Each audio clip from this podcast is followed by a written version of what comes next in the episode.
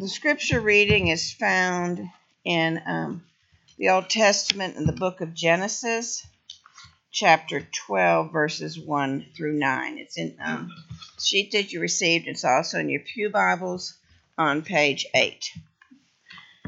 Now the Lord said to Abram, Go from your country and your kindred and your father's house to the land I will show you, and I will make of you a great nation, and I will bless you and make your name great so that you will be a blessing. I will bless those who bless you, and him who dishonors you I will curse. And in you all the families of the earth shall be blessed. So Abram went as the Lord had told him, and Lot went with him. Abram was seventy five years old when he departed from Haran. And Abram told Sarai his wife, and Lot his brother's son, and all their I'm sorry, he um excuse me. And Abram took Sarai his wife, and Lot his brother's son, and all their possessions that they had gathered, and the people that they had acquired in Haran, and they set out to go to the land of Canaan. When they came to the land of Canaan, Abram passed through the land to the place at Shechem to the oak of, um, of Moreh. At that time the Canaanites were in the land. Then the Lord appeared to Abram and said, To your offspring I will give this land. So he built there an altar to the Lord who had appeared to him. From there he moved to the hill country on the east of Bethel and pitched his tent, with Bethel on the west and Ai on the east. And there he built an altar to the Lord and called upon the name of the Lord. And Abram journeyed on, still going toward the Negev. The New Testament reading is found in the bulletin. It's um, it's from Hebrews chapter one, 11, verses 8 through 10. By faith, Abraham obeyed when he was called to go out to a place that he was to receive as an inheritance. And he went out not knowing where he was going. By faith, he went to live in the land of promise, as in a foreign land, living in tents with Isaac and Jacob, heirs with him of the same promise. For he was looking forward to the city that has foundations whose designer and builder is God. This is the word of the Lord. Um, Bringing your tithes in our offerings. We come not because you need them. Our Father, you, you hold the universe. The whole universe is yours. You have all the wealth. It all belongs to you. Our Father, we don't come to give because of your need. We come to give because of our need. Our need to confess that we're not self made people, that we're not self made men and women, that we're not autonomous. We've come to confess, Father, once more that we are charity cases. It's hard for us to say that. We don't want to say that, and yet we know we are. We have nothing unless you give it to us. And that's why you've called us to give a tithe, to come every week and remember that we're not autonomous, that we're not self made, that we're a dependent people. And so, Father, with laughter and joy, we come for your grace, Father, has filled us. Your grace has met our every need. Our Father, everything we have comes from you. And with laughter, we bring you your tithes and our offerings. In the name of Jesus Christ, amen. Children, you are dismissed to your regular classes.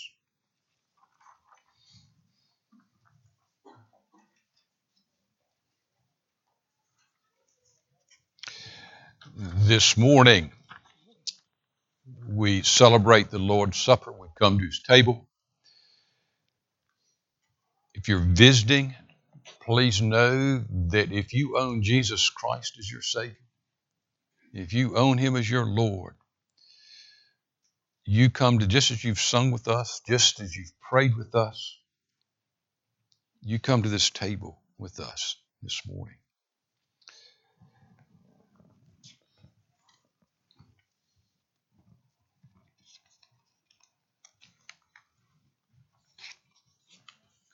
Let's pray together.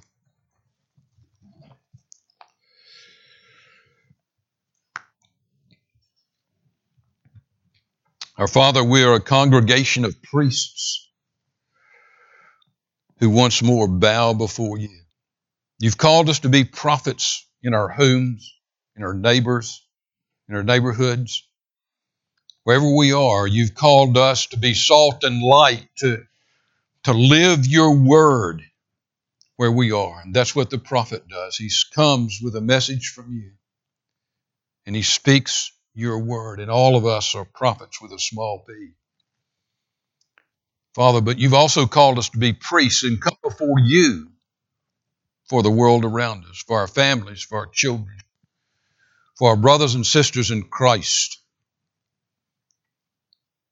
So, our Father, we bow before you this morning, not just as individual priests now. It's our joy. We do that all week long. It's our joy to be a congregation of priests this morning. We thank you for how you've answered our prayers in the past, how you've blessed us so. And so we come again to pray. And our Father, we ask for Joe and Mimi Anderson. We pray that you would bless Joe where he is in the hospital right now. Speak to him as only you're able to speak to him. Encourage him. We pray that you would not only give him physical strength, but Father, most of all, we pray that you would give him spiritual strength.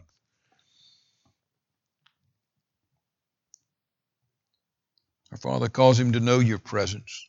Cause him to remember the gospel. Cause him to be a blessing, Father, to the doctors, to the nurses, to all who enter that room. We pray that you would bring healing. We pray for Rick Abernathy's father.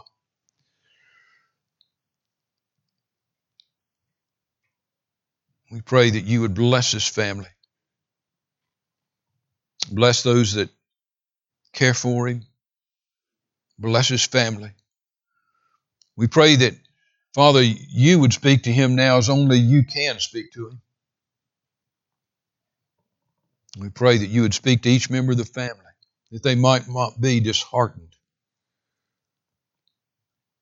You might remember that he is in your hands.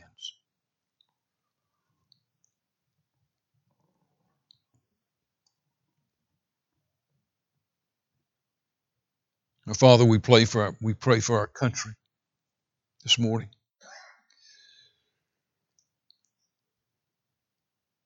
We pray that, Father, first and most of all, that righteousness would reign. We pray that you would bless our president, bless our vice president.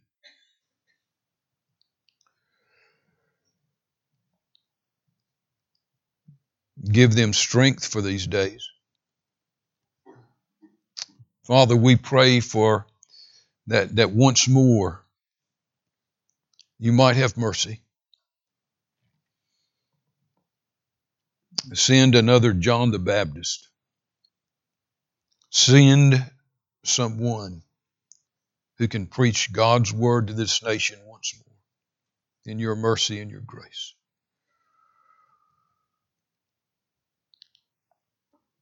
We pray that you would cause your church, the Church of Jesus Christ, to stand strong. In this society that is moved so quickly away from your word, away from you, away from the gospel, and has even turned hostile. Oh, Father, we pray that your church will not be intimidated.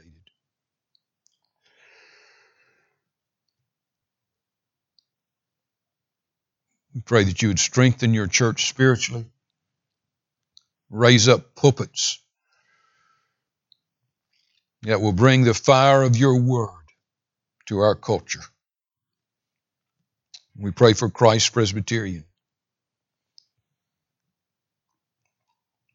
for Independent, for Second, for Grace Community, for the churches of Covenant Presbytery, we pray, Father, that we would be bold. That, Father, our pulpits would not waver.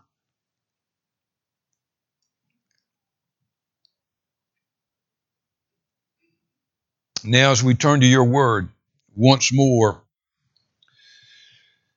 we know that John Sartelle cannot teach so that will make any difference in our lives. And so, right now, once more, we pray that you would speak to us, Father. He cannot speak so that we will be changed at the very core of our being. But we've heard your voice in this place. And we know you can speak exactly like that. Maybe change some for the first time. Oh, Father, in these next few minutes, may we hear your voice for the glory of Jesus Christ. Amen. when God comes calling,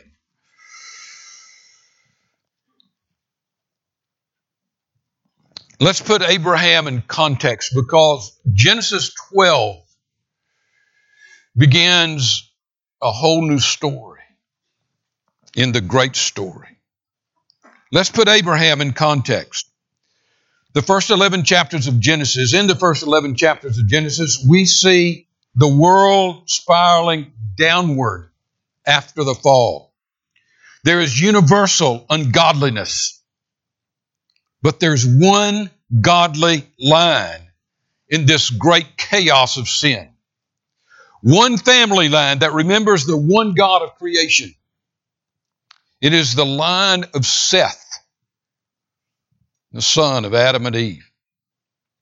From the fourth chapter of Genesis, we see this godly lineage develop. Look on your scripture sheets or in your Bibles at Genesis 4:25. And Adam knew his wife again, and she bore a son and called his name Seth.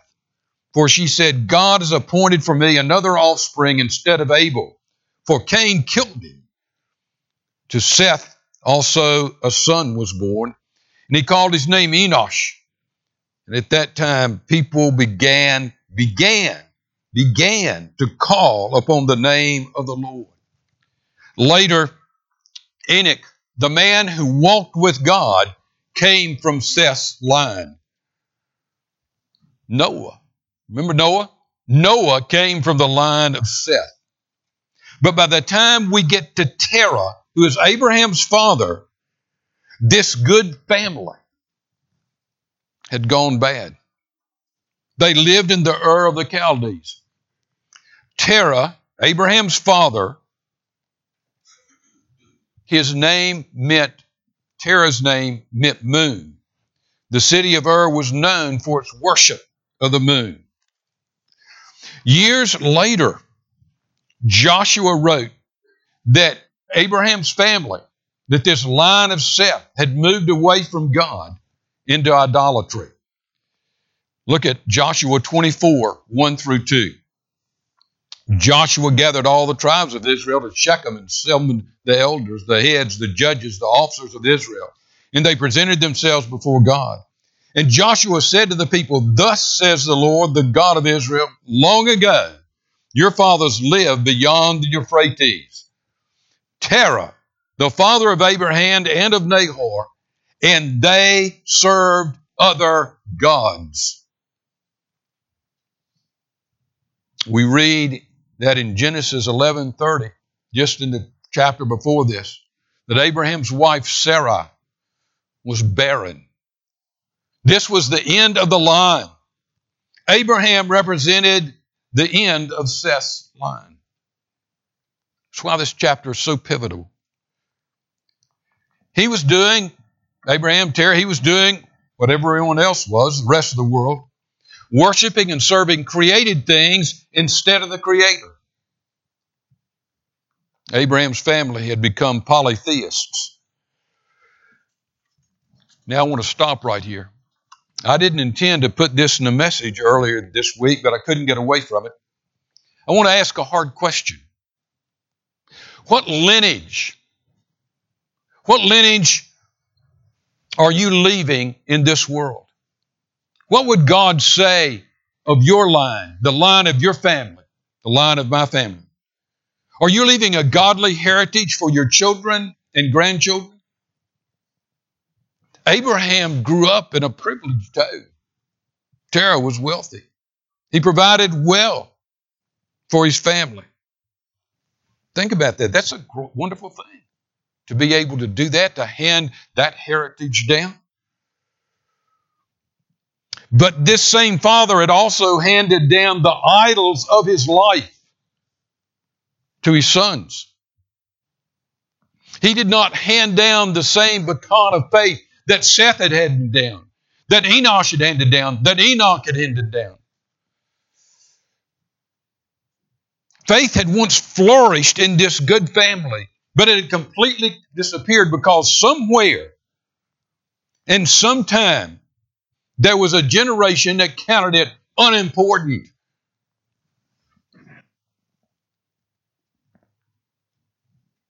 Somewhere, sometime in this godly line, in a family that had been faithful in a chaotic world of sin, there was a generation that forgot. And when Abraham was born, they were an ungodly family, centered on the idols of this world, centered on self and success, and money and pleasure. I had to ask myself this week as I looked at this I had to remember what my father handed me. And I'm so grateful. And I had to ask, what have I handed my children? Fathers and mothers, what have we handed our children? We're so concerned that our children have this education. We're so concerned that our children have this wealth. I think it was Wellington that said, educate a child without Jesus Christ, and all you have is a clever devil. You know, you could change that and say,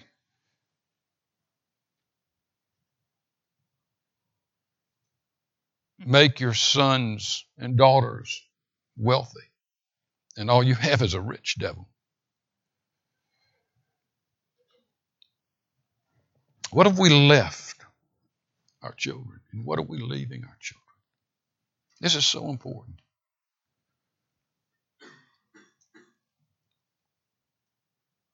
In 1580, a Dutch, there was a Dutch Protestant leader by the name of Claes.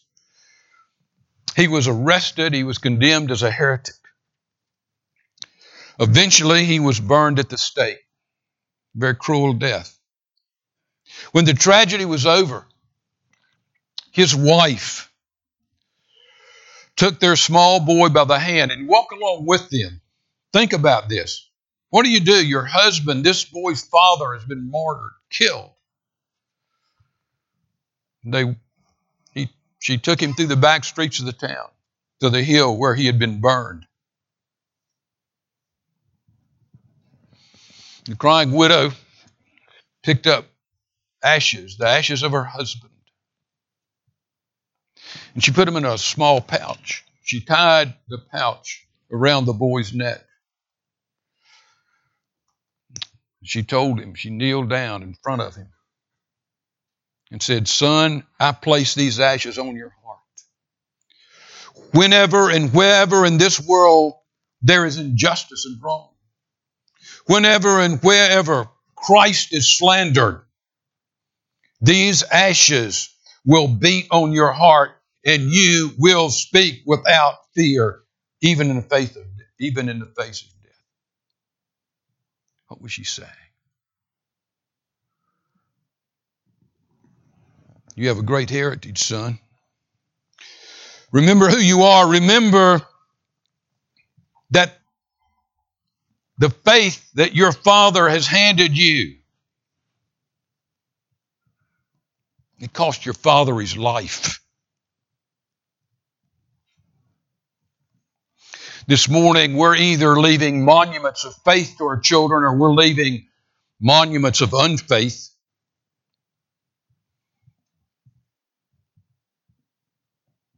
Monuments, these monuments are constructed every day of our lives. You can send your child to church. But if every day, every hour of every week, they're seeing something different from parents,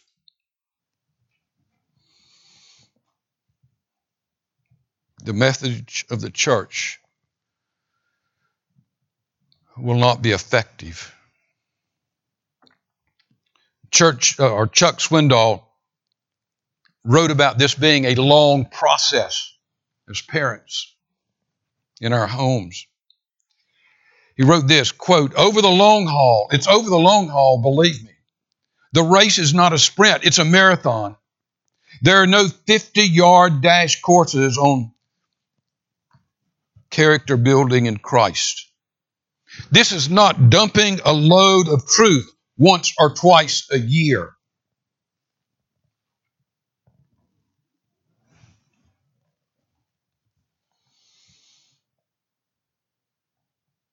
What heritage are we leaving our children?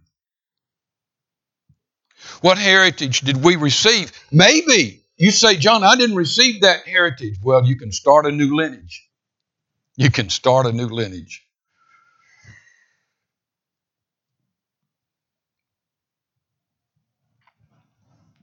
When Abraham was in his father's house, in the midst of idol worship,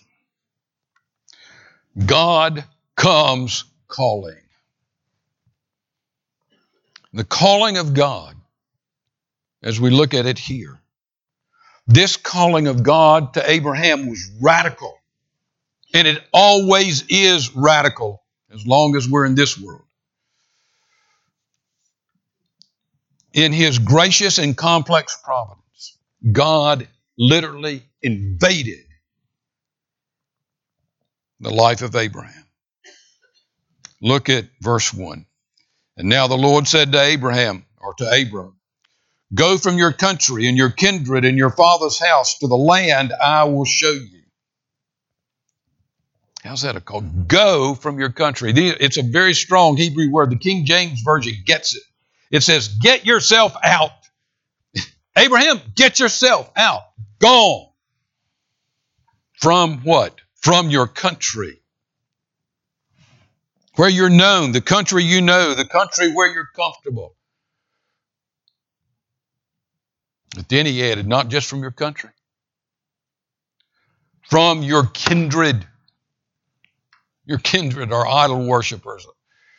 Abram, get yourself out. And then he said, from your father's house. I'm calling you out of your, your, your culture, complete culture that surrounds you, from your house to your kindred, to your country. Get out. That's a radical call. That would be a radical change in Abraham's life. Has the, call, has the call of God changed? Not at all.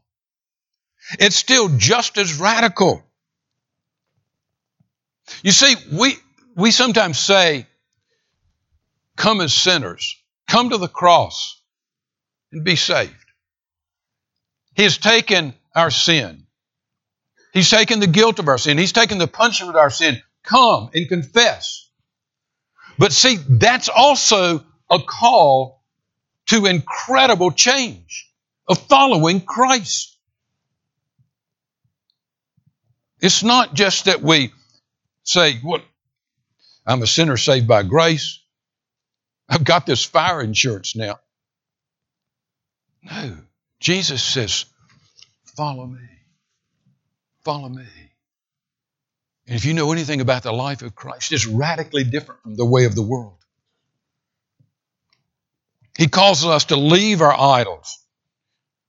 Remember the first commandment I am the Lord your God. You shall have no other gods before me. Love me first, more than mother and father, more than son or daughter. Jesus said it this way Love the Lord your God with all your heart, with all your mind, with all your soul. You love someone that way, you're following them. Christ, what would you have of me? We can underline this. We looked at the call of Abraham in the Old Testament, looked at the radical call in the New Testament. Young man, in Luke 18, a young man comes to Jesus. And we know two things about him from it's recorded in several of the Gospels. We know he was young, and we know he was a millionaire. Look, listen to the conversation. Good teacher, what must I do to have eternal life? He asked the right question. Jesus said, Why do you call me good? Jesus wanted to tell him, I'm more than good.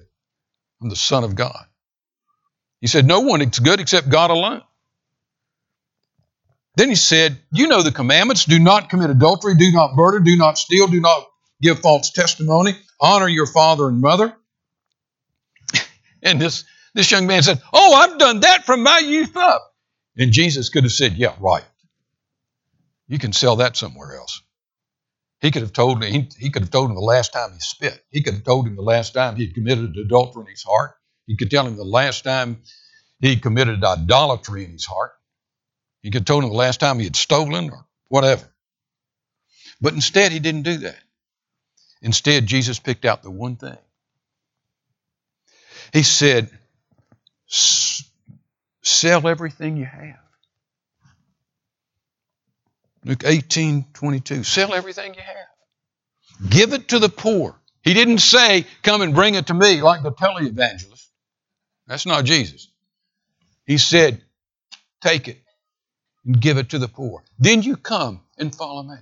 Would you have done that? If you were a millionaire, would you have said, Okay, I'll be back in a couple of days. And gone and sold everything, sold it all. And then come back and said, Okay, Jesus.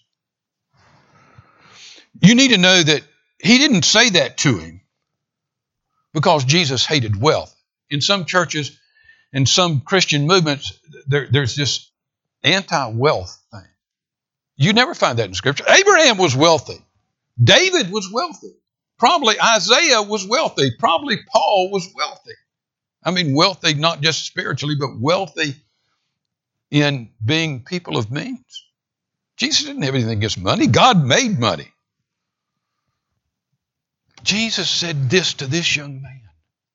Because this young man had said, What must I do to have eternal life? And he said, You've got to love God first. And right now, you don't love God first, you love your money.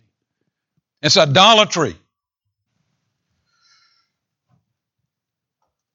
Jesus stood beside the man's idol and said, Choose.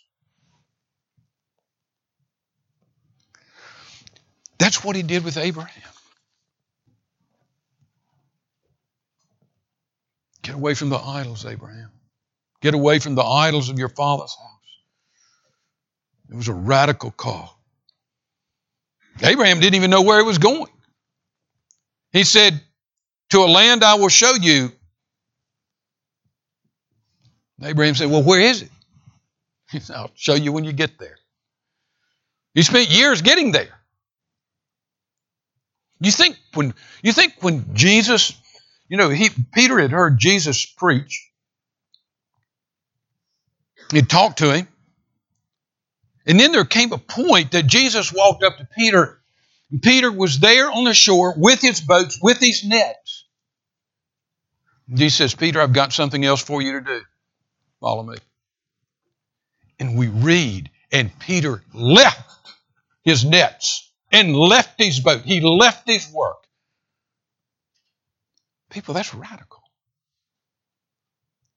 Paul was on his way to Damascus. He hated Jesus. He hated Jesus with a passion, hated the name Jesus. And suddenly he's in the dust. He said, What's happening? Who are you? He said, I'm Jesus, Paul. Do you think Peter knew?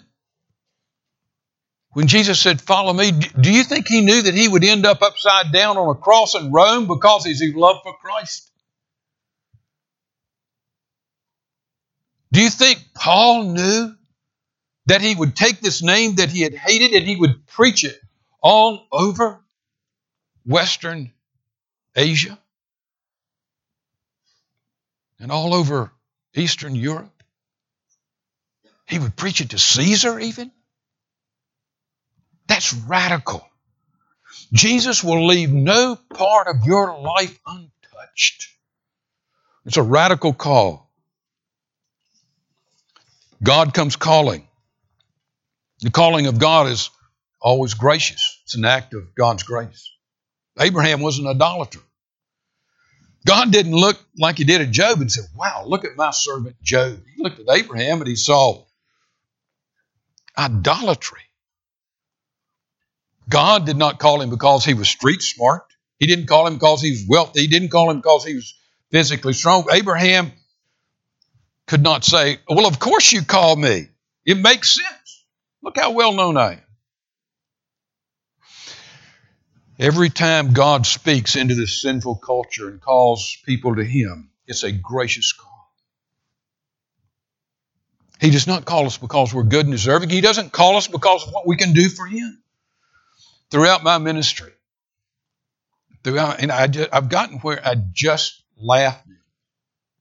It's really humorous when you think about it. I pretend like I'm standing in the throne room of God, and somebody comes up and tells me some well meaning Christian will say, you know, if this, do we need to pray for this person? Well, why do we need to pray for that person? Because he could do so much for Christ.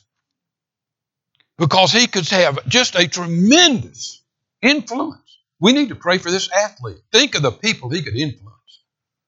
We need to pray for this actor, or we need to pray for this CEO, or whatever. Really? Let's see. God holds a universe that has a hundred million galaxies in it. Think about that. Not solar system, galaxies. You really think he needs somebody to help him? He can send 40,000 angels. He can send 100,000 angels to do anything, to do his bidding.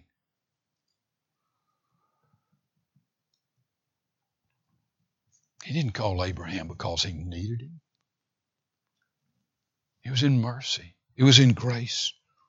It's only when we realize that we're charity cases physically and spiritually that we're saved, that our lives are changed. We, the old theologians used to say, we're non posse, non peccare, not possible not to sin.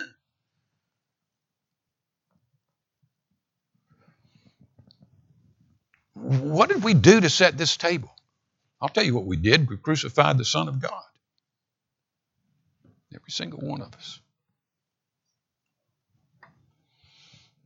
And He called us. It's a, it's a radical call, it's a gracious call, a call full of grace.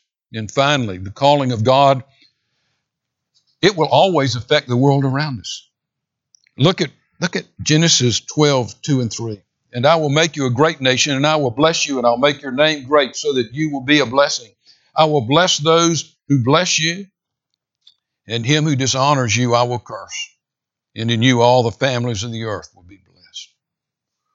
You know, from that time forward, if you read the life of Abraham, everywhere he went, even though he went to Egypt and lied, even though Abraham sinned over and over again. He blessed the world wherever he went.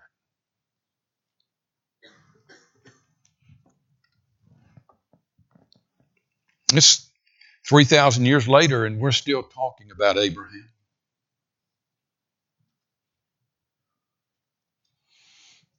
He means for our lives because of what he did, not because we we've got this or that, but because of Christ in our lives, we're going to be a blessing to the world around us. What, is, what does he say? What did Jesus say when he said, What's the first commandment? He said, Love the Lord your God with all your heart, mind, and soul. What's the second? He said, the, He volunteered the second. He said, The second commandment is like it love your neighbors yourself. You know what? If you have Christ in your life and you love your neighbors yourself, you're going to bless your neighbor. You really are. You can't help it. Wherever the church of Jesus Christ goes, you can't find a place where the church is gone, where the church didn't build children's homes, schools, and hospitals. Why? Jesus says you're going to be a blessing wherever you go. It's no it's no accident that the hospitals in Memphis are named Methodist Hospital, Baptist Hospital, St. Francis Hospital, St. Jude Hospital, St. Joseph's Hospital. It's like that all over the world. William Wilberforce was a member of England's parliament. As a young man, he was like the rich young ruler. He was wealthy, had position, had power. Early in life, he lived a pleasure oriented, fast lane life. He was a brilliant scholar and leader in parliament. But then Christ invaded, Christ called, and everything changed. William Wilberforce devoted the rest of his life to one great total work for Christ. He saw the ugliness of slavery. He saw the scandal of slavery. And of course, all the institutions that were making money from this, they stood opposed to him. They laughed at him, vilified him. the papers, the institutions, the government. 26 long years, William, little William Wilberforce battled. And finally, Parliament passed the Slave Trade Act of 1807, and everything changed. William Wilberforce received news that it had passed on his deathbed. You may say, John, I'm not Abraham. I'm not William Wilberforce. I'm not Peter. I'm not Paul. Maybe one of our children will be. I can't build hospitals. I can't build schools. Well, every once in a while, because of that, I go through, I have a habit. And I write down the people's names that influenced me in my life in Christ like no one else. Most of you never met my father, Preston Sartelle. He's a quiet man, very quiet, sort of like me. Uh, a scholar.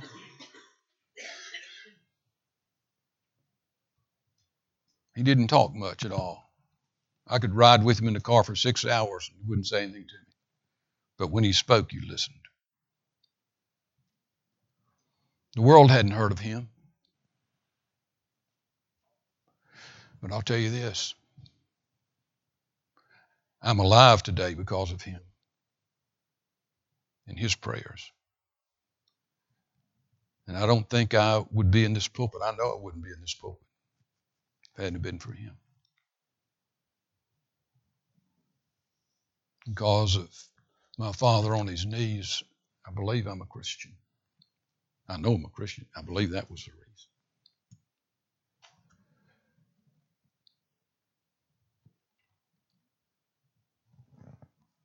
Then there were Jim and there was Jim and Maud Hawkins.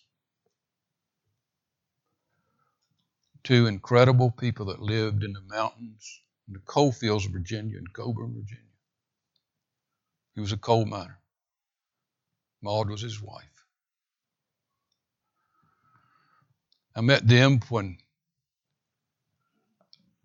my sophomore year in college.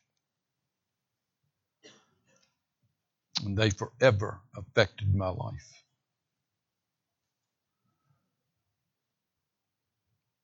But you hadn't heard of Maud and Jim Hawkins. You know what? They only had high school educations.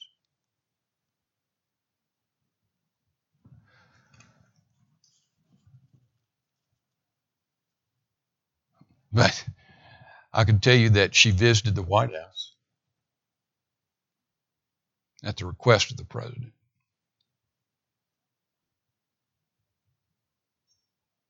Then there was this elder in a Presbyterian church in Cedar Bluff, Virginia. He was 70 years old when I met him. He was a coal miner. Changed my life. I watched as lawyers, as doctors came and sat at his feet. Men with multiple degrees. And I really don't think he finished high school. He wasn't wealthy.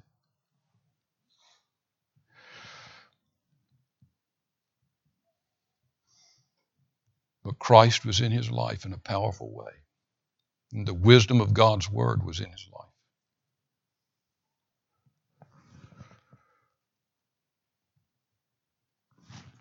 You see, you have a greater story than Abraham to tell. Abraham didn't know about this table. He never tasted the body and blood of Christ. He didn't know that a descendant of his named Mary would give birth, be a virgin birth, to one who would be called the Son of God and Son of Man. He didn't know that that one would take his sin and take his guilt and take his punishment. But you know all that. You see? You have a greater story than Abraham to tell. It's time to come to the table. Our hymn is When I Survey the Wondrous Cross.